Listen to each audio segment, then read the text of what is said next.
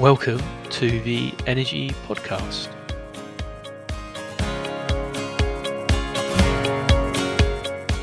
Welcome, everyone, to the second Energy Podcast uh, with myself, Lars, Chris Smith, and Lars Weber. Uh, Lars, quick hello from yourself. Hi there. Good morning. Yes, morning, everyone. Um, so today uh, we're going to talk through the failing suppliers in the UK. Um, it wasn't the first topic conversation we were going to cover, but given the latest round of bankruptcies in the UK, we thought it would be good um, subject matter to to cover, not just from a UK perspective, but from a European uh, perspective as well. Um, I guess I guess probably in summary, probably the best thing to do is is to kind of maybe summarise where we're at at the moment. So in the UK currently, 16 suppliers have gone bust since 2016. Uh, these have been a range of uh, different size suppliers. So some are very small, yeah, some of customers are probably you know, less than a thousand, um, but some were very big with customers over 200 in 200,000 in total.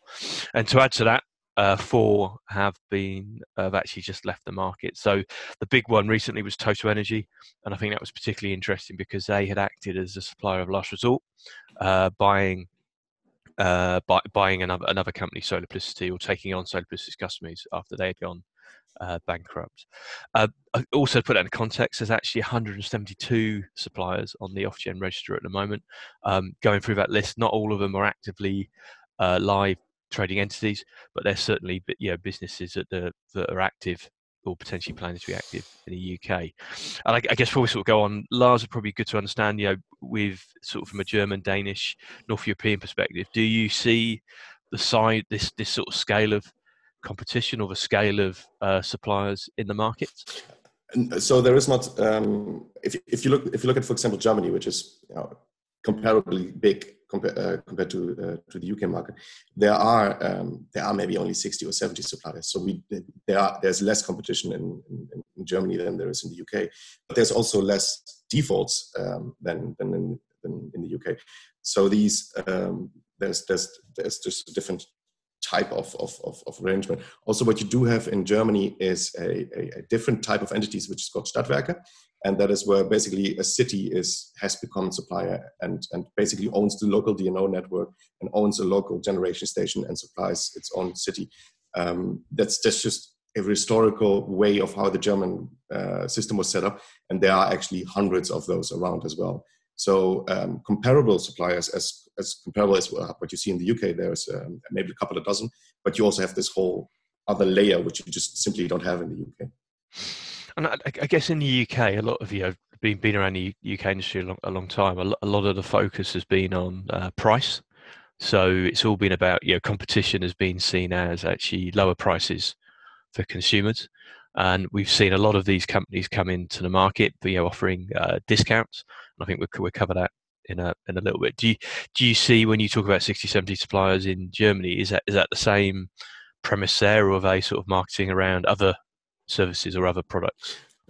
Yeah, so there is um, you have your your typical uh, price uh, competitors, but you also have people who are like fully green or um, green, and then even producing green power at the same time as when you're consuming what they call like the real green. There's uh, there's some certain I think we can fill, fill up a complete podcast about what is green and what is not green. Um, but for example, uh, uh, Greenpeace Energy is is one of those suppliers, and they are trying to match green production with green consumption hour by hour. And um, yeah, well, Greenpeace has has has its own support uh, base, and within that base, it is really relatively easy for them to then sell this product as well. Um, you have people who are uh, combining uh, electricity with with other services like for example uh, telecoms or um, uh, power and and water or uh, or the or power and, and special housing housing areas so if you have a, um, a, housing company or housing association they are sometimes also active as their own supplier and i think that there's might be even one or two in the uk who's trying to do that as well um, which i think is actually an interesting development and you can create additional value. And, and, if you're doing that, it actually makes it easier for the people living in those houses. Um, it's just that the competition has only started in, in, the UK relatively short time ago. Whereas in Germany, this has been grown quite a lot more. Um, another really, really big difference between what happens in, in, in Europe and uh, continental Europe, Northern Europe, and what happens in the UK is in continental Europe, the supplier is only responsible for the, the electricity that you're consuming. So you're not, uh, the suppliers are not uh, uh, collecting, for example, ROCs or even grid fees. Um, that makes it relatively easy to uh, to set up a supplier and also to compare suppliers because it's just you know what do you pay per kilowatt hour? It's not like a very long list and stuff. And it is also a lot easier to to manage those suppliers because you know exactly what are your costs and you know exactly what you're getting in. Yeah, I think that's probably that's probably you know, from a fundamental difference between the UK and the German market, isn't it? In the UK, essentially you pay an all-in price, and that price covers distribution, transmission, and all the different taxes now to recover um, basically the cost of different subsidy schemes in the UK. And I think that's probably been a you know a, a key a key point of uh, discussion is that, that the you know a lot of these a lot of these companies have been coming up um, defaulting on their rock ROC payments. Um, and I guess guess for people who are not aware, ROC, ROCs are you know, what, what are paid to a proportion of the subsidised renewable market in the UK. Um, generally, what happens is suppliers collect that money from their their customers on a on a sort of monthly basis through their their supply bills, and then there's a payment due to basically to e- either to pay you know, basically a reconciliation of the ROC process where either you pay or you deliver ROC certificates to to basically uh, true up your position and basically make sure everyone gets gets, gets paid. Um, and I, I, guess what, what we're seeing in the UK is that companies aren't buying ROC certificates from generators, so they're not basically buying ROCs to meet their obligations, and they're basically waiting to the last minute um, to pay pay for the ROC obligations. So effectively paying paying the penalty rather than delivering the certificates. And yeah, essentially it looks like companies are using this as a cash flow mechanism. So basically, taking the cash from customers using to service their businesses, and then when it comes to paying the ROC obligations, not having that to pay. You know, we we we don't know for certain, but that certainly is the the the in, indication. And I guess what what's happened in the UK is that companies have gone bust, um, and that has two two consequences. For a um, they these supply policy goes bust get picked up by what we call a supplier of last resort, and there is a safety net system in the UK um, that essentially those those customers um, are guaranteed at the rates at which they were on were on previously, and then effectively there's a shortfall in the ROC scheme that takes quite a while to work it out. So we're we're you know currently looking at last year's set of defaults, sort of paying a mutualisation fee probably in the next sort of six six months, and that cost has to be recovered by suppliers, stroke customers to basically make up that shortfall in the in the yeah, ROC so payment. Yeah, so you what you already mentioned in the beginning. So the people who used to be with Solarplicity then moved to via that that mechanism that you just mentioned. They then moved to uh, Energy, and they will move now to somebody else over the next couple of weeks again. So they now are on their, their third supplier, even though they only moved once in the beginning into Solarplicity. And the good thing is, is that you have this, this, this safety net underneath them. So from a supplier point of view, well, sorry, from a, from a consumer point of view, you should be okay. Yes, it might be a bit of a hassle with regards to um, changing payment uh, uh, details and stuff like that. And it is a little bit, and you, you probably are a bit anxious because you're paying to somebody that somebody isn't there anymore. And then the system has to work so that you still have the same balance with your with the next supplier. Um, but it should work. There is a system. It should work. Um, but you're absolutely right. Um, the, the shortfall of that has to be paid out via, via all the other suppliers. And, and that means that um, the actually the people who are behaving right are paying for the people who are behaving badly. And they have to get that money from somewhere as well. And that means that they have to charge their customer um, an additional risk premium because of the default of other suppliers, which is which I guess suppliers weren't used to do four or five years ago.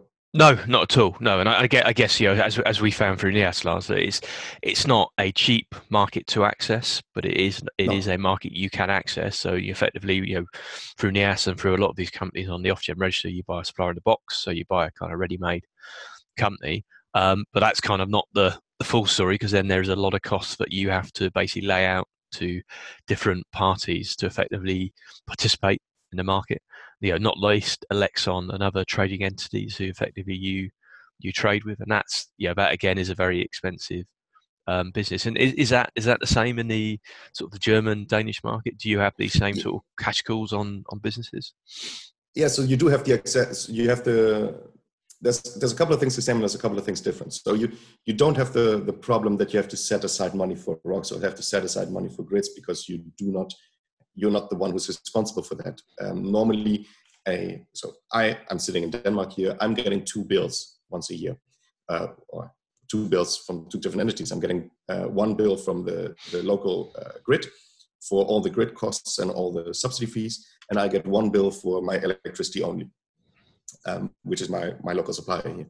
And uh, my local supplier, he has to just like in the UK, he has to get that power from somewhere. And my local supplier is one of those cheap guys, um, so that means that they themselves don't have uh, generation assets, but they have to buy the power from somewhere. And yes, for that they have to set up a trading line, and they have to um, set up a security deposit with the the, the, the TSO grid um, for the imbalances that they that they might have or probably will have. Now, the problem is that uh, uh in in uh, in Europe, you are, and probably also in the UK, when you start in the beginning, you are a new company, so you don't have a business record to to say, hey, uh, but I'm a good uh, company.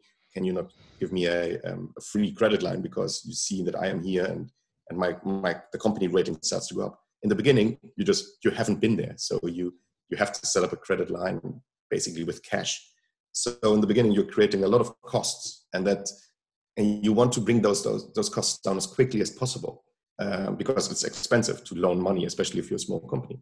And it's really really tempting and really easy to use your uh, your money for that and, and move it around exactly.